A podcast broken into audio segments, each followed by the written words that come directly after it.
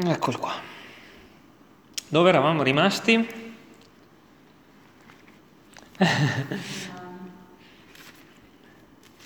L'epistola ai Romani è tosta, eh? è forte. E sono sincero, io eh, non... Eh, cioè, più scavi nella parola e più ti accorgi che che c'è ancora tanto da, da imparare. Eh sì. Perché siamo creature orgogliose che pensano di sapere tutto, che hanno imparato tutto, ma in realtà la parola di Dio, essendo parola vivente, cioè la parola, eh, come fai a, a, a dire che hai scoperto tutto della vita, che sai tutto della vita, è vivente, continua a produrre vita, continua, cioè la parola è vivente, non puoi eh, contenerla tutta, non puoi abbracciarla tutta. È, il Signore dice che usa la terra come sgabello dei suoi piedi, il Signore è onnipotente, è grande. Qui più la leggiamo, eh, più impariamo. Eh, c'era un evangelista eh, di nome Stud che ogni anno prendeva la Bibbia, quella che aveva, l'abbandonava perché l'aveva scarabocchiata tutta, era piena di appunti e ricominciava da capo perché voleva una parola fresca, nuova, non voleva la stessa parola, un po' come la manna no? che inverminiva eh, ogni anno ripartiva da capo a leggere la Bibbia e riappuntava da capo ogni anno, perché non si fidava nemmeno di se stesso, di quello che aveva eh, imparato, perché lui voleva acqua viva, cioè una fonte nuova ogni volta, non la stessa acqua di lago, eh, l'acqua di fiume, acqua che zampilla, un'acqua nuova. Eh, questo mi ha colpito perché eh, a volte eh, bisogna dirlo che Dobbiamo ritornare a, a cercare l'acqua viva, non quello che sappiamo già, è tutto, sappiamo già tutto. No, no, continua a rinfrescare quello che sai che è sempre, è sempre utile.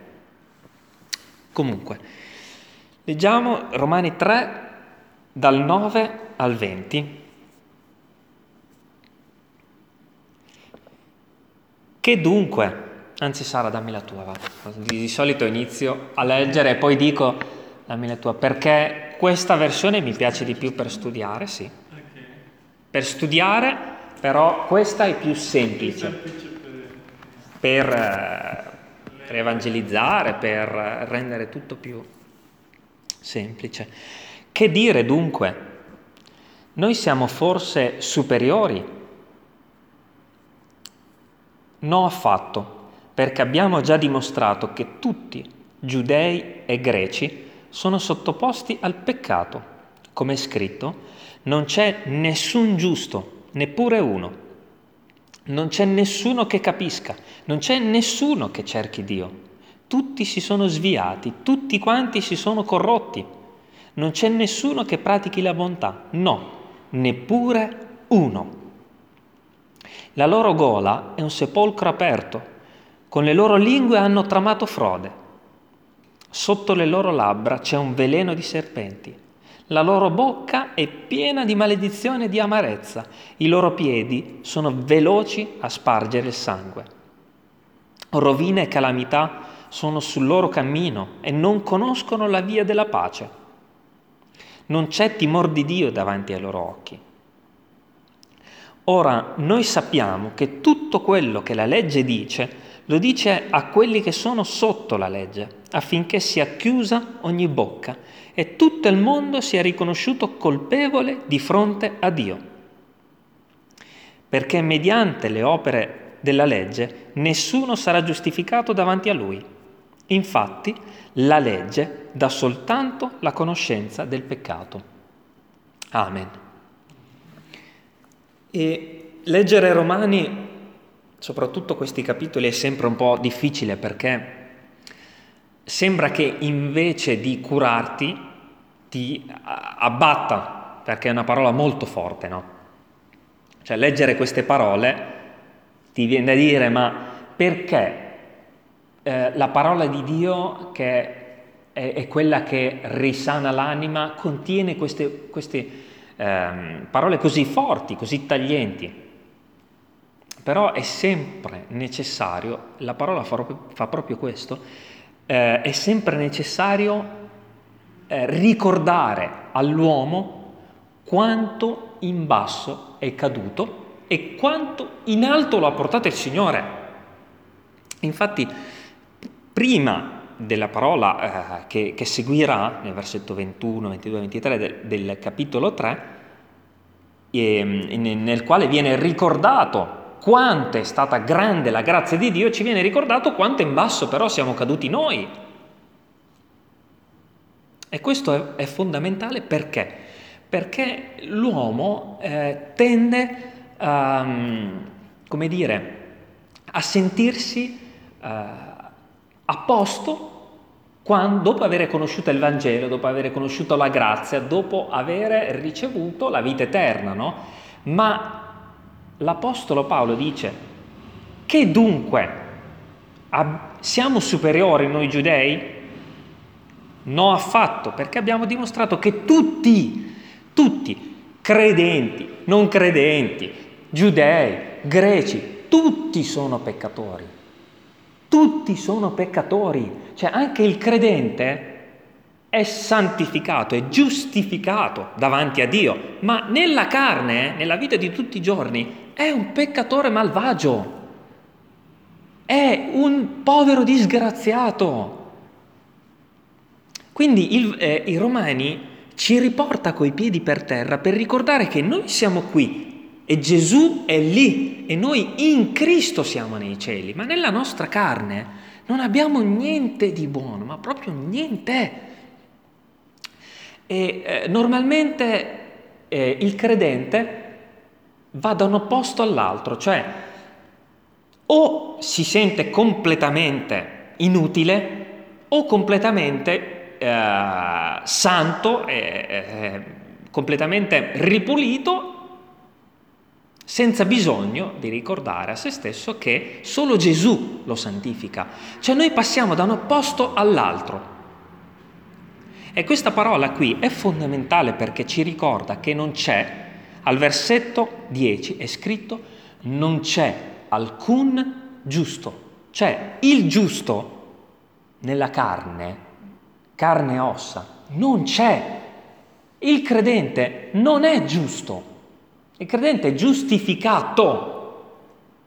Infatti la parola lo dice, anche in Romani dice, giustificati dunque per fede, abbiamo pace con Dio, forse ebrei, non, non, non ricordo ma giustificati, non giusti.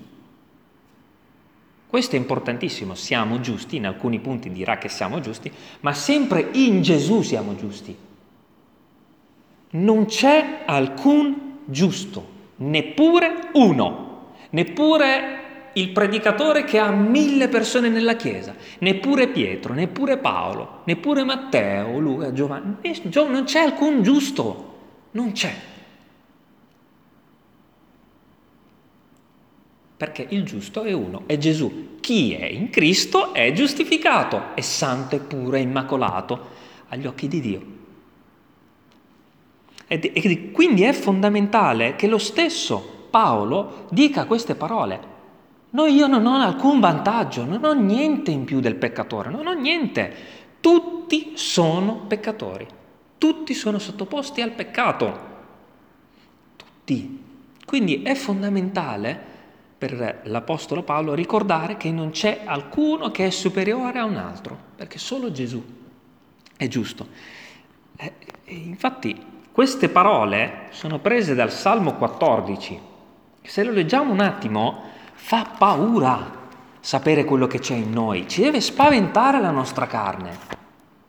Cioè noi dobbiamo temere, proprio temere a morte la nostra carne. Io devo avere paura di me stesso, di quello che c'è in me.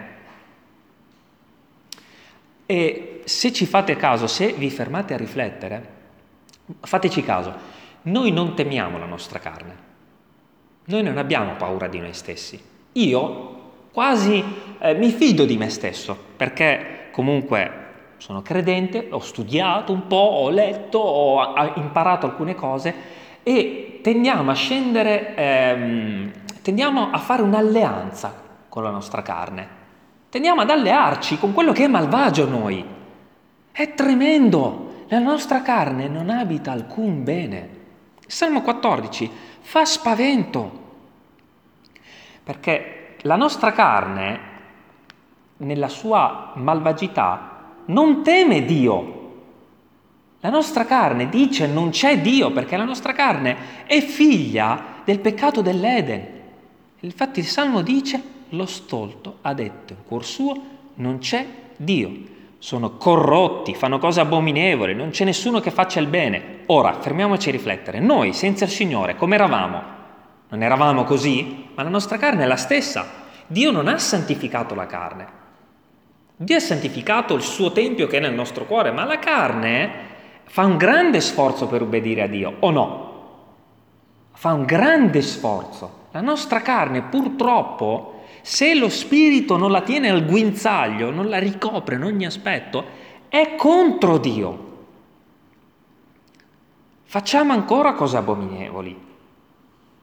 Il Signore ha guardato dal cielo i figli degli uomini per vedere se vi è una persona intelligente, una Qui sta dicendo che in tutta la terra non c'è una persona intelligente che ricerchi Dio. O non ce n'è una. Significa che tutti non ricercano Dio. Ovviamente il Signore ci ha perdonati, ci ha dato lo Spirito Santo, adesso cerchiamo Dio. Ma di base nella nostra carne non c'è alcun uomo. Fa paura la nostra carne. Fa spavento.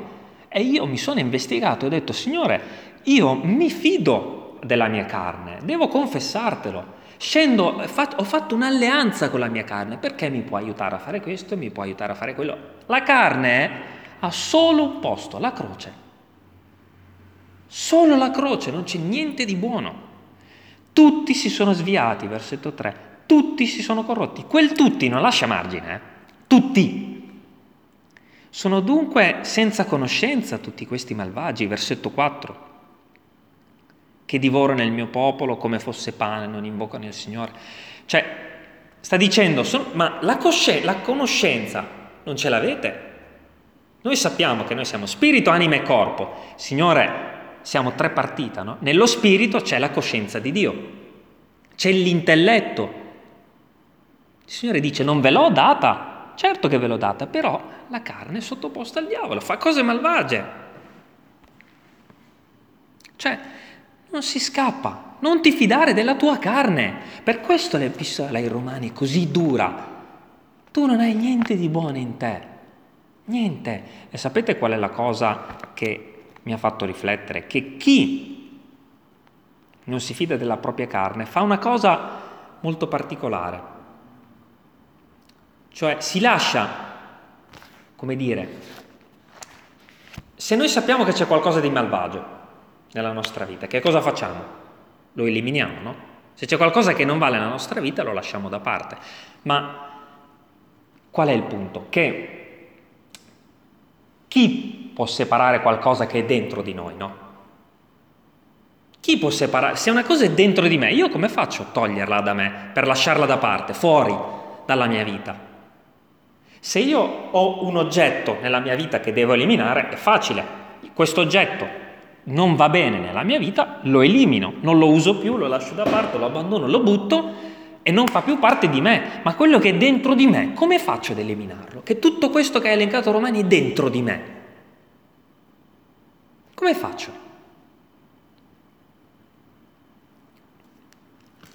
È importante eh, capire queste cose per le nostre vite, perché se no la santificazione non si manifesta, no, non può agire nella nostra vita lo Spirito per santificarci.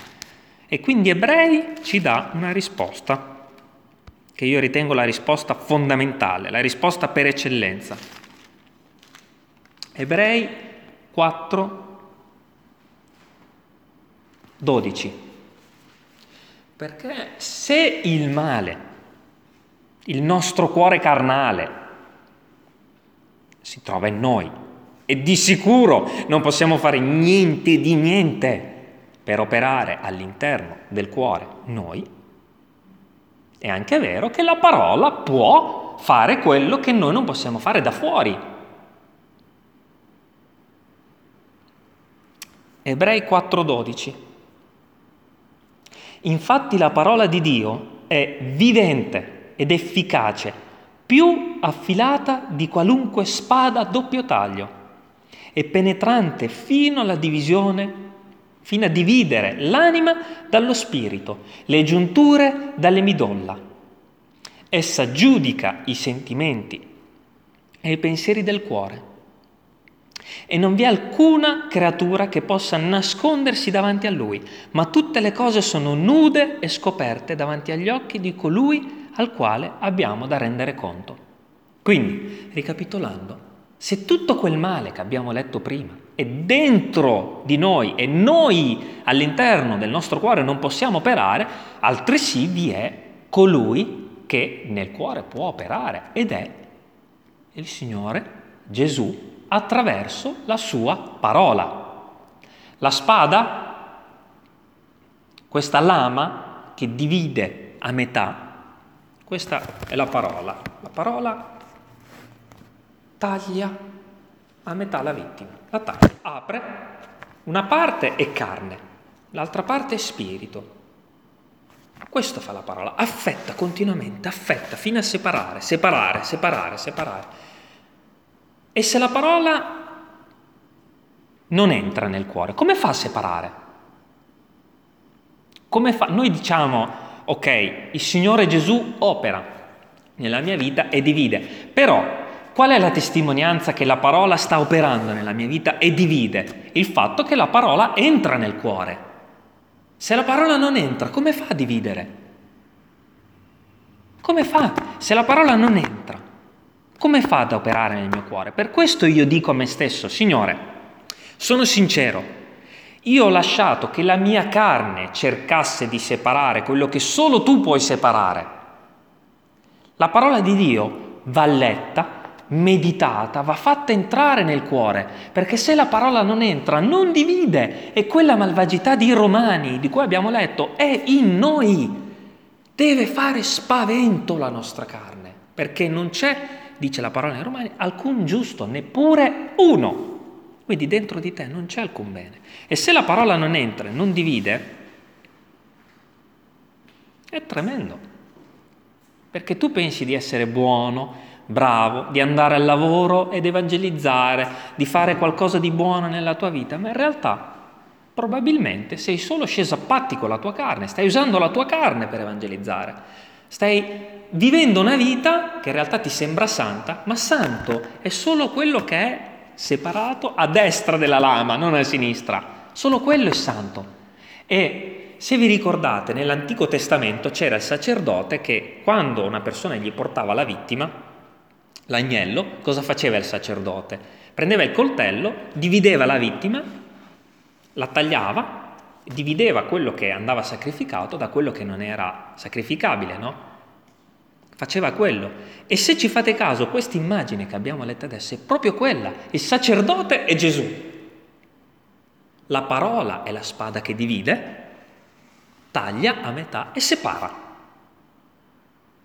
È un'immagine di quello che succede oggi, era un'immagine quella del sacerdote, di quello che succede oggi, cioè in poche parole c'è ancora un sacerdote che divide le vittime. Il sacerdote è Gesù ed è nei cieli e divide ancora le vittime con il coltello che è la parola di Dio e separa. Però attenzione, perché chi fa entrare la parola? Chi la medita? Noi. Noi. Se non entra questa, non divide un bel, un bel niente. Non divide. Questa parola che abbiamo letto adesso dice che il sacerdote vede tutto. Quando divide, vede cosa c'è da togliere, cosa c'è da non togliere. Lo Spirito Santo divide ancora, opera. Ma se, ma lo fa attraverso la parola. Se la parola non entra, vi do una testimonianza. Io questa settimana, in vacanza, ho, eh, ho avuto tempo per stare davanti al Signore, per leggere la parola, però ad un certo punto ho sentito il bisogno eh, di far sì che questa parola dividesse la mia vita a metà e separasse. Allora, quando ancora non era sorto il sole, ho messo la sveglia alle cinque e mezza per svegliarmi, per costringere la mia carne, per sottometterla alla parola di Dio, perché la carne va dominata va dominata perché lotta contro Dio. Quella parola di Romani ci deve spaventare, perché quella è ancora quella carne che ha crocifisso Gesù. Eh. Non è cambiata tanto negli anni. Ma non è per dire che io sono buono e bravo, è per dire che chi vi parla non è diverso da voi. Io sono quello di Romani, sono quella persona malvagia, devo lottare contro la mia carne, costringerla ad ubbidire a Dio. Quando il sole non c'è, costringo la mia carne ad essere separata mediante la parola, separata, tagliare, eliminare. Ed è proprio questa la funzione della parola di Dio. Perché se la parola non entra, non separa niente. Eh. Per darvi testimonianza del fatto che anche l'Apostolo Paolo aveva questo bisogno di far entrare la parola, leggiamo in Romani 7, un po' più avanti. Romani 7, versetto 9.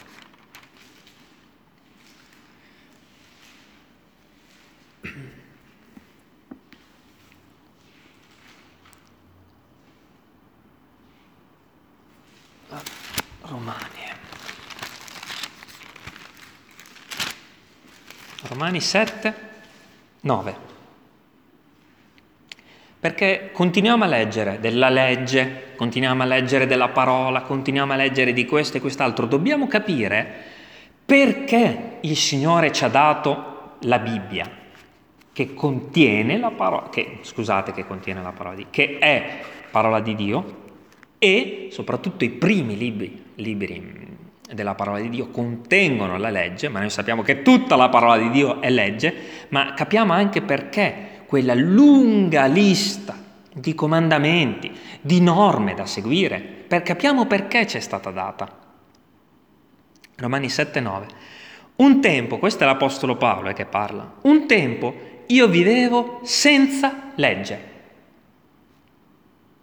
ma venuto il comandamento, il peccato prese vita e io morì. Quello che sta dicendo qui Paolo è semplicemente quello che abbiamo letto prima in ebrei. È la stessa identica cosa, cioè la legge, noi leggendo la parola, ama il tuo prossimo come te stesso, mancante, peccatore, perché noi non amiamo il nostro prossimo come, come noi stessi, no?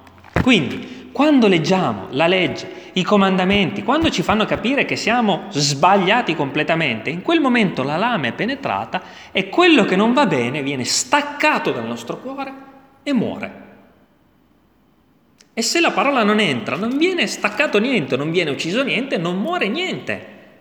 L'Apostolo Paolo dice, è la legge che fa questo. Venuta la legge, io ho capito che quello era peccato e quella parte della mia vita è morta. Ma la legge fa questo. La legge. Per questo il Signore dice in Romani, abbiamo letto prima, Or noi sappiamo che tutto quello, versetto 19 del, del, capitolo 3, or noi sappiamo che tutto quello che la legge dice, lo dice a quelli che sono sotto la legge affinché sia chiusa ogni bocca e tutto il mondo sia riconosciuto colpevole davanti a Dio. Cioè, questa parola ci fa sentire colpevoli. Colpevole, colpevole, colpevole. E quando noi ci sentiamo colpevoli, cosa facciamo? Confessiamo e quella parte di noi nella quale non possiamo agire direttamente muore. Per questo è così importante svegliarsi la mattina, fare entrare questa, perché deve morire quello che in noi non va.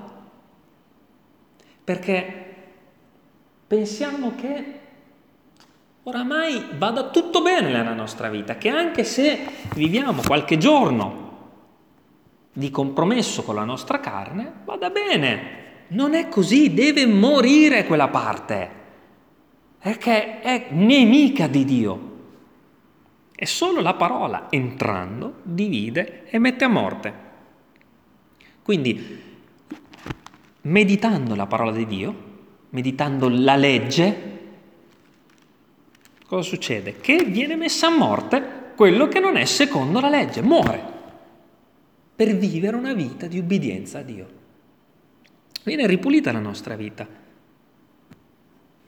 Non è che la legge ci è stata data per, come abbiamo letto l'altra volta, la legge, l'insieme di regole, ama il tuo prossimo come te stesso, eh, onora tuo padre e tua madre, non ci è stata data affinché noi la adempissimo questa legge, con la carne, con gli sforzi. La legge ci è stata data per farci capire che siamo peccatori.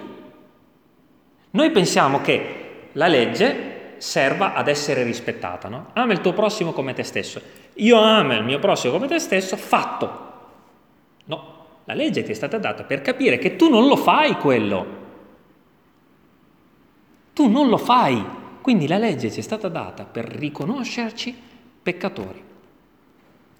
Signore, oggi ho amato mio padre e mia madre. Fatto. No, non ti ho mai chiesto questo.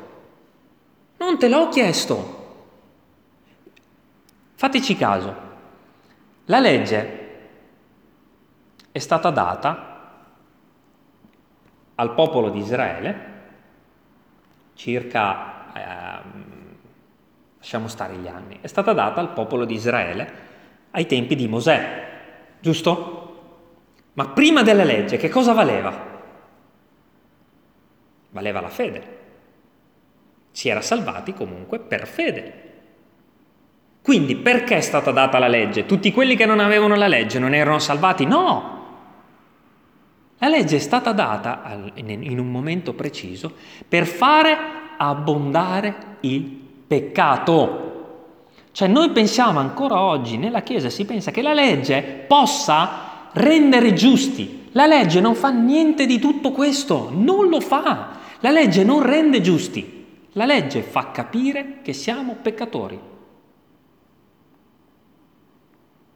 Anche quando leggiamo la parola di Dio, noi pensiamo che la parola di Dio serve, ci renda giusti. No, la parola di Dio mette a morte quello che non va bene in noi, lo uccide completamente, lo separa e poi dà la vita. La legge non serve a renderci giusti, la legge serve a condannarci.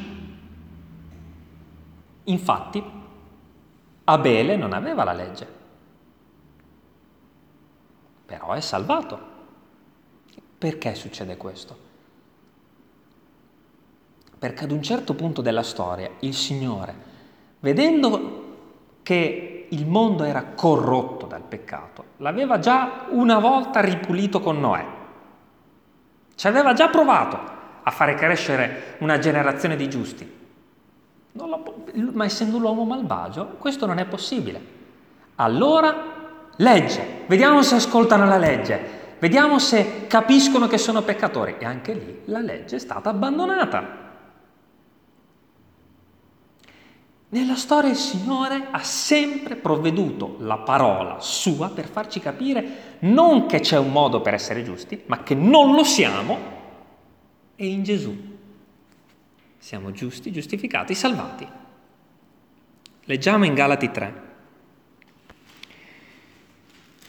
Per capire a cosa serve la parola di Dio, perché anche per esempio nella Chiesa Cattolica tutt'oggi si crede che la parola di Dio, la legge, tutto quello che è contenuto soprattutto nel Pentateuco, possa renderci giusti nel fare, fare, fare, fare, fare. Galati 3.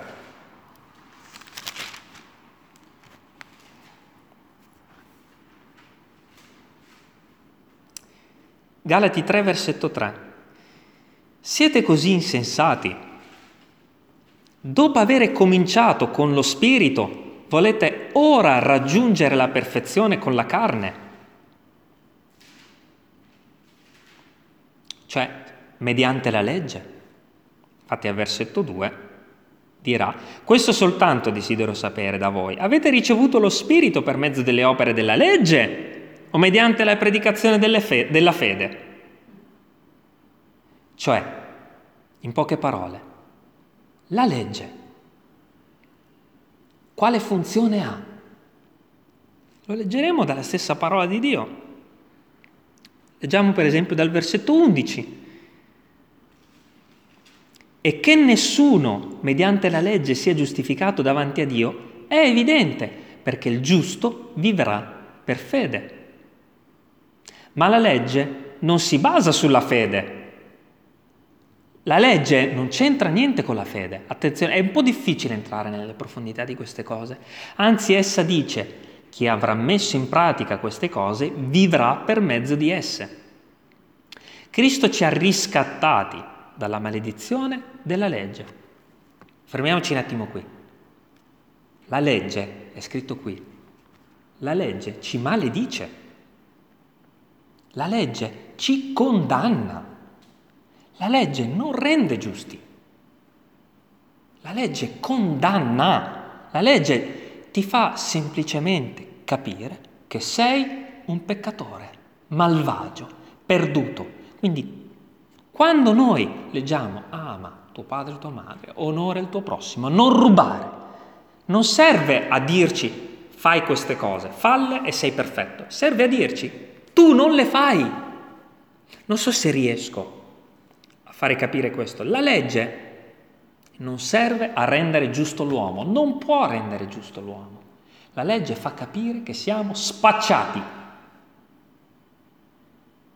e questo anche per i credenti è molto importante perché noi possiamo leggere la Bibbia e dire non sono poi così male.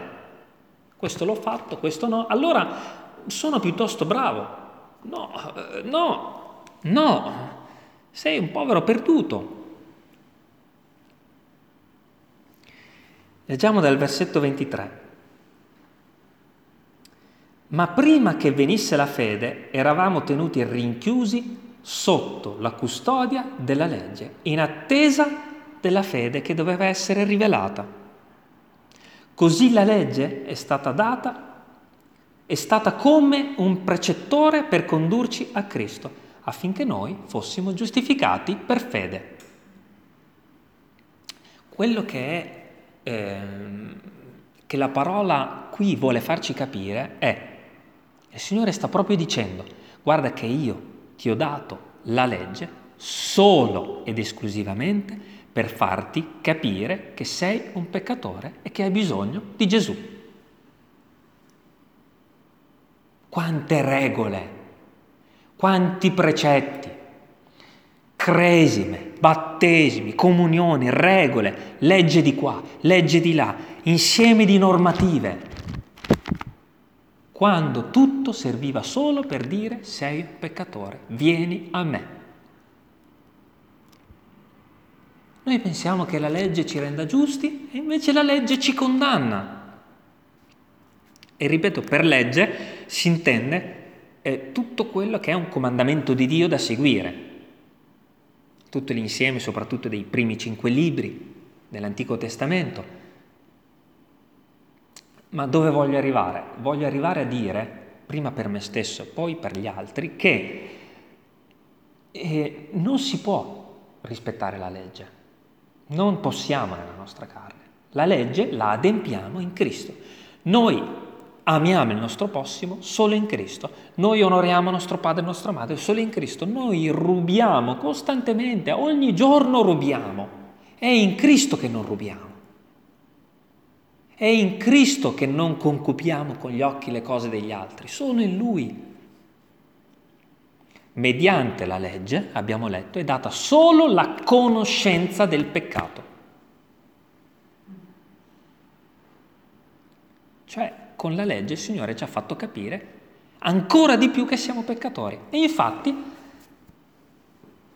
Abele è stato salvato per fede Noè è stato salvato per fede.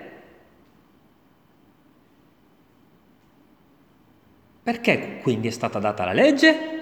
Per fare abbondare il peccato, semplicemente per fare capire a tutta l'umanità che erano peccatori. Quindi perché è stata data la legge al popolo di Israele? Affinché con questo libro in mano Israele andasse da tutti i popoli vicini a dire guardate, siete peccatori. Ed è quello che dobbiamo fare noi oggi. Non dobbiamo dire questa è la Bibbia, noi siamo migliori di voi.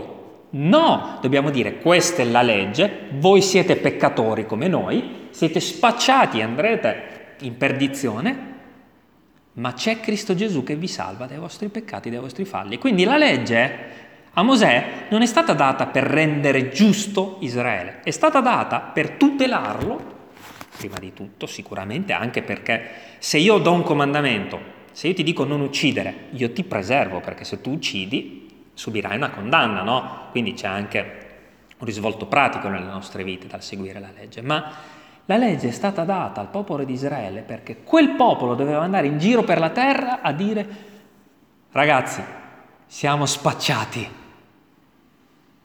c'è da ravvedersi. Ma non che la legge abbia salvato Abele, non che la legge abbia salvato eh, Noè, no, la fede salva.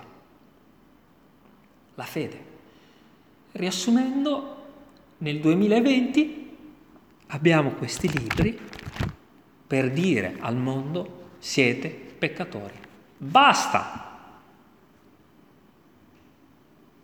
Aggiungiamo solo che questo è il vostro stato, peccatori. Se credete in Gesù Cristo riceverete il perdono dei vostri peccati.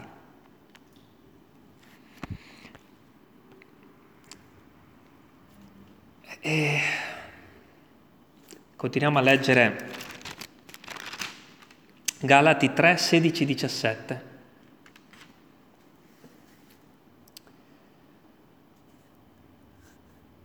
Mm.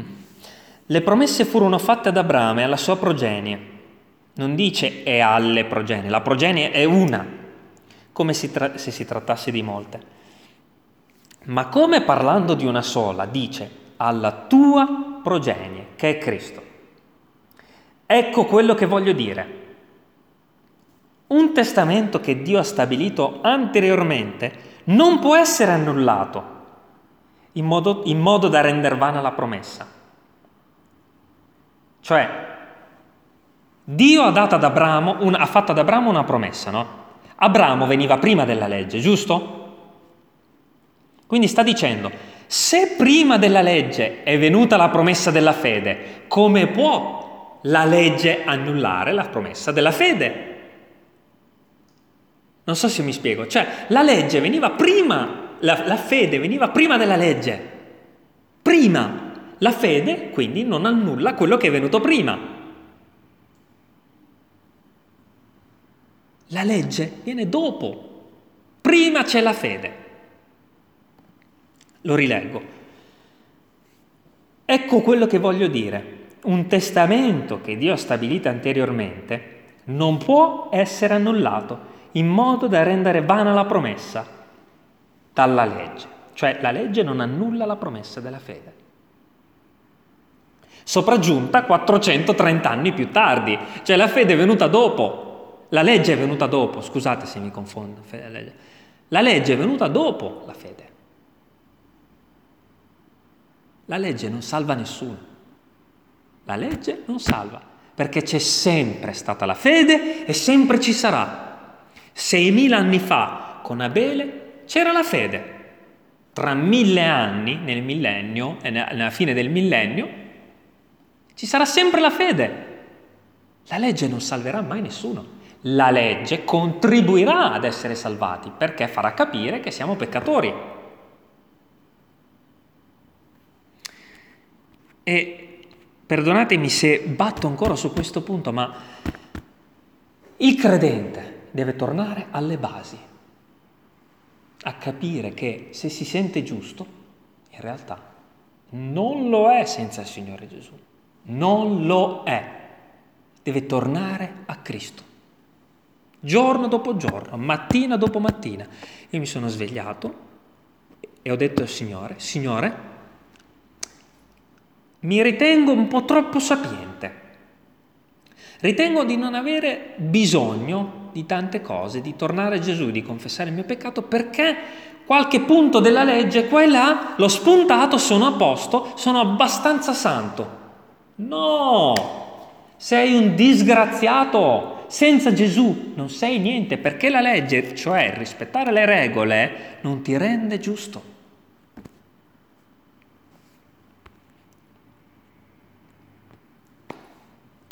Quindi a volte, se ci fate caso, eh, molte persone si domandano proprio questo, a cosa è servita la legge? Perché il Signore allora ci ha, detto, ci ha dato un insieme di comandamenti se non per rispettarli?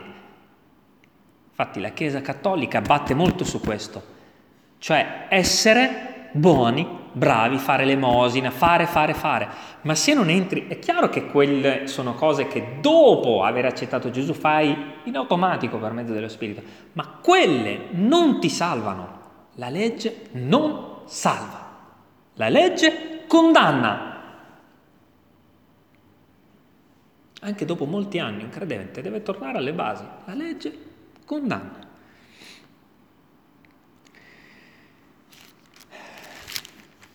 Infatti la legge non ci dà molta gioia. Quando leggi la legge non hai molta gioia, o no? Quando leggi il Pentateuco dici mamma mia, bah, mamma mia, ma dove, voglio, dove, dove vado? Non provi gioia nel leggere il Pentateuco, provi gioia nel leggere il Levitico. Levitico è uno dei libri più... Cioè, lo evitiamo, non c'è gioia nella legge, c'è gioia nel sapere che quella vittima ha pagato al posto nostro, lì sì. Lì sì. Allora, se non c'è gioia nella legge, perché noi ci basiamo così tanto su quello che abbiamo ottenuto, su quello che siamo? Se al di fuori di Cristo non c'è niente di buono, no? Cristo salva. Cristo salva. Il credente deve tornare proprio alle basi del Vangelo, cioè sei un disgraziato, non hai niente di buono, ma guarda quanto in alto ti ho portato in Cristo. Infatti tutti i più grandi evangelisti dicevano non ho niente di buono. Paolo diceva quanto a me, a dire nella mia carne, non abita alcun bene, niente, niente.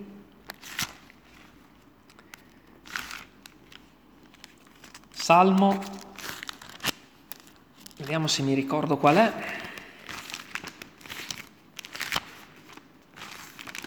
Perché queste, questi pensieri fanno male al nostro cuore, io lo so, come hanno fatto male al mio cuore, certamente avranno fatto male al vostro. Ecco, Salmo 85. Cioè, vedremo come il Signore ci ha perdonati, ci ha fatto grazia, ci ha rivestiti.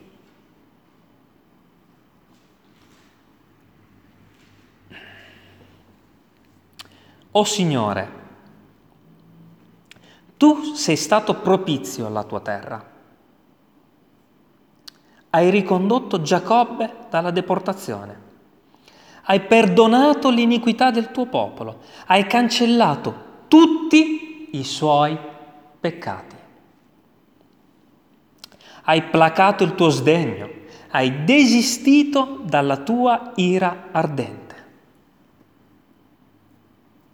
Tutto cancellato, tutto perdonato, l'ira di Dio saziata e noi ancora vogliamo tornare a quello che non possiamo adempiere, cioè a fare i buoni, bravi e belli, ma se il Signore ci ha già perdonato tutto, che senso ha? Tornare alle opere della carne. Se è già tutto perdonato, che senso ha voler essere qualcosa al di fuori di Cristo? Immaginate quando Adamo peccò, Adamo ed Eva peccarono e furono rivestiti eh, di pelle. Il Signore eh, con la vittima fece delle tuniche di pelle, no? che senso ha togliersi quelle tuniche e rivestirsi di nuovo delle foglie di fico?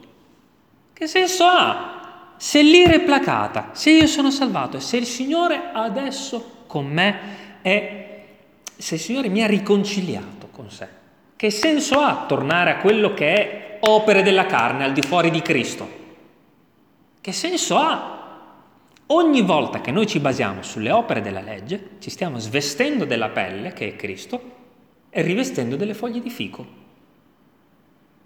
Questo stiamo facendo. Niente di diverso. E se ci pensate, se vi fermate nella vostra vita, come io ho dovuto fare per me stesso, pensate, fermatevi, c'è troppo freddo, vero Sara? Spegni il condizionatore. Fermatevi un attimo e provate a pensare, Signore, quello che mi veste in questo momento sono foglie di fico o è la veste di una vittima? Io me lo sono chiesto mi sono accorto che in realtà mi stavo nascondendo con delle foglie di fico, le opere buone. Il Signore gioisce quando trova quella veste, quando siamo ricoperti della veste. Perché? Le foglie di fico possono nascondere veramente le nostre nudità? No. Due foglie di fico possono nasconderci per bene? No. Una veste, un vestito, una tunica può nasconderci? Sì. Infatti il Signore ci dice che ci ha dato delle tuniche bianche, sante e immacolate. La tunica che è il Signore Gesù ci copre totalmente, ma due foglie di fico lasceranno, si intravede qualche impurità, no? Si intravede che in realtà non siamo siamo nudi. Così quando noi ci svegliamo alla mattina e non sentiamo il bisogno di dire Signore sono malvagio, perdonami. In quel preciso momento dobbiamo fermarci e dire Signore, in realtà mi sono rivestito con delle foglie di fico, mi sto nascondendo dietro a quelle foglie lì. E il Signore dice, va bene, confessamelo, eccoti la tunica. Ecco la tunica di Gesù. Ma dove vogliamo andare senza la tunica? Ma se il Signore non vede l'ora di darci la tunica, ma perché dobbiamo tornare alle foglie di fico? E questo è necessario per proseguire nello studio di Romani. Non ci deve fare male, non ci deve fare sentire appesantiti, perché il Signore ci ha perdonati, ci ha dato la tunica. Ci ha dato la tunica, deve essere una gioia per noi. E infatti anticipazione di Romani, quello che leggeremo la prossima volta, per non lasciarci con l'amare in bocca, ma per studiare la parola di Dio, perché noi credenti abbiamo bisogno di eh, tornare alle basi e capire quanto ha fatto il Signore. Come inizia il prossimo capitolo di Romani?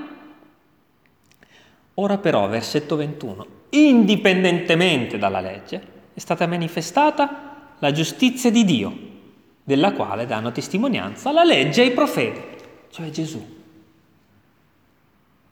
Vale a dire la giustizia di Dio mediante la fede. Vedete quanto è buono il Signore? A me dispiace molto commentare questa parte della parola di Dio a volte.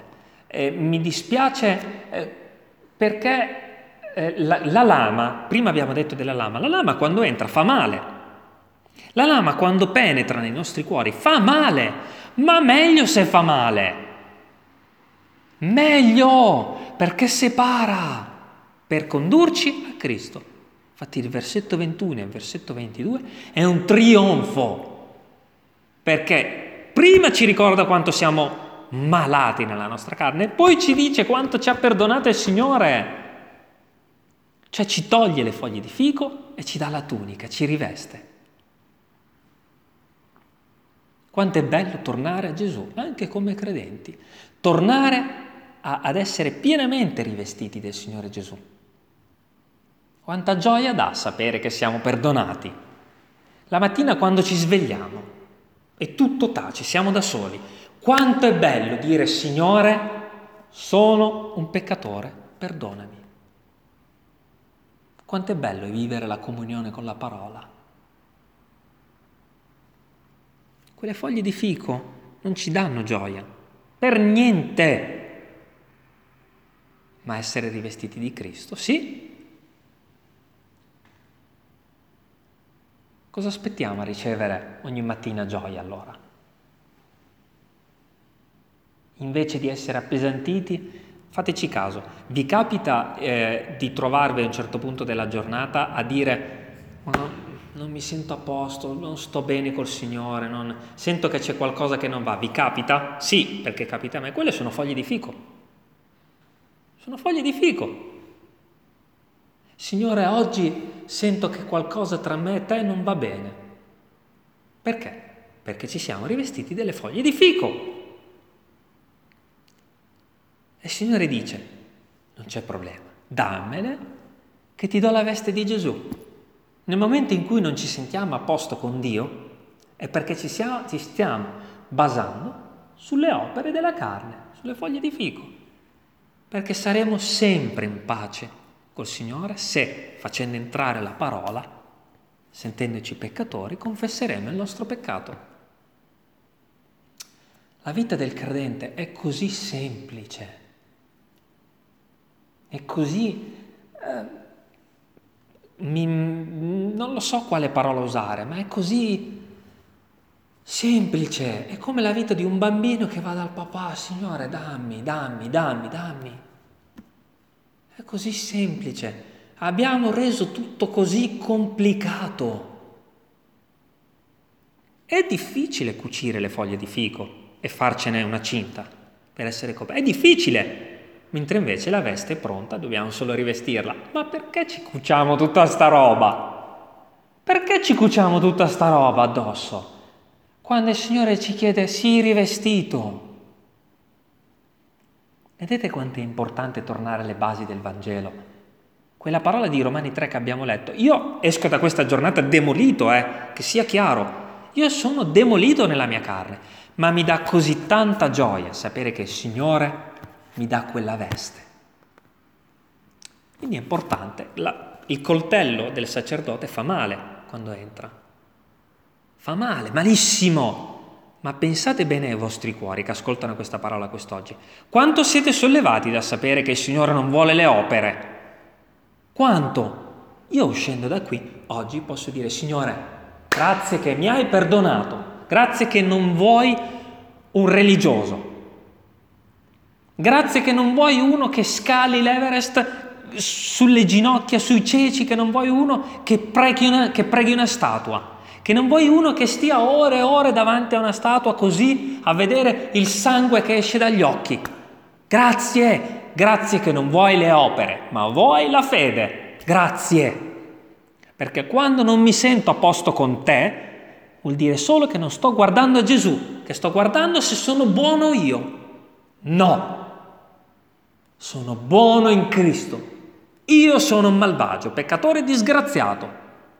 Non c'è alcun giusto, neppure uno. In quell'uno rientro anch'io.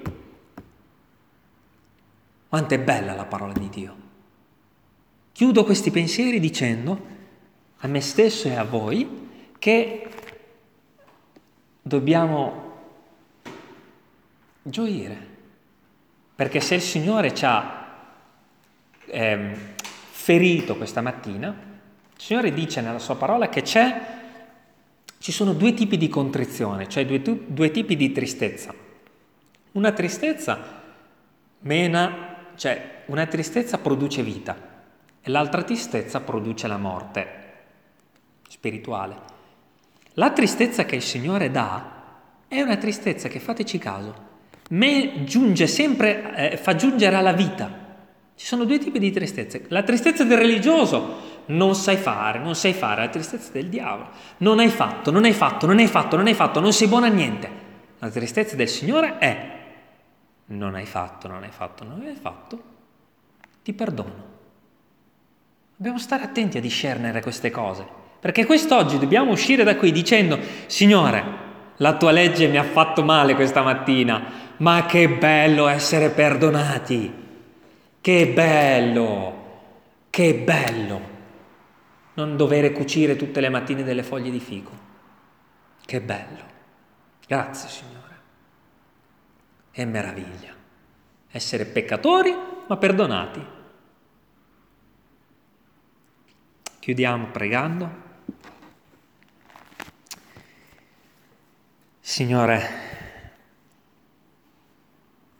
ti vogliamo ringraziare per questa parola così dura, così tagliente, ma non potevamo saltare questa parte della parola di Dio. Se siamo, eh, se siamo stati decisi, se siamo ancora decisi a proseguire nello studio dei Romani, occorre dire tutta la verità in carità, occorre scendere nelle profondità della tua parola, occorre che il tuo coltello, la spada dello Spirito, la parola di Dio, penetri fino a dividere quello che in noi è da te e quello che non lo è. E quando la spada entra, è chiaro che fa male, Signore. A me ha fatto molto male, ma non potevamo dire questa parte non la medito, questa parte non, non c'entra, questa parte la evitiamo. Perché, Signore, tutto il mondo è sotto il peccato, è sotto la condanna della legge, ma tutti coloro che si riconoscono peccatori sono perdonati per la grazia di Gesù che tratteremo la prossima volta che mediteremo la tua parola, Signore. Quindi è proprio importante capire quanto siamo caduti in basso quanto in alto ci hai portati tu.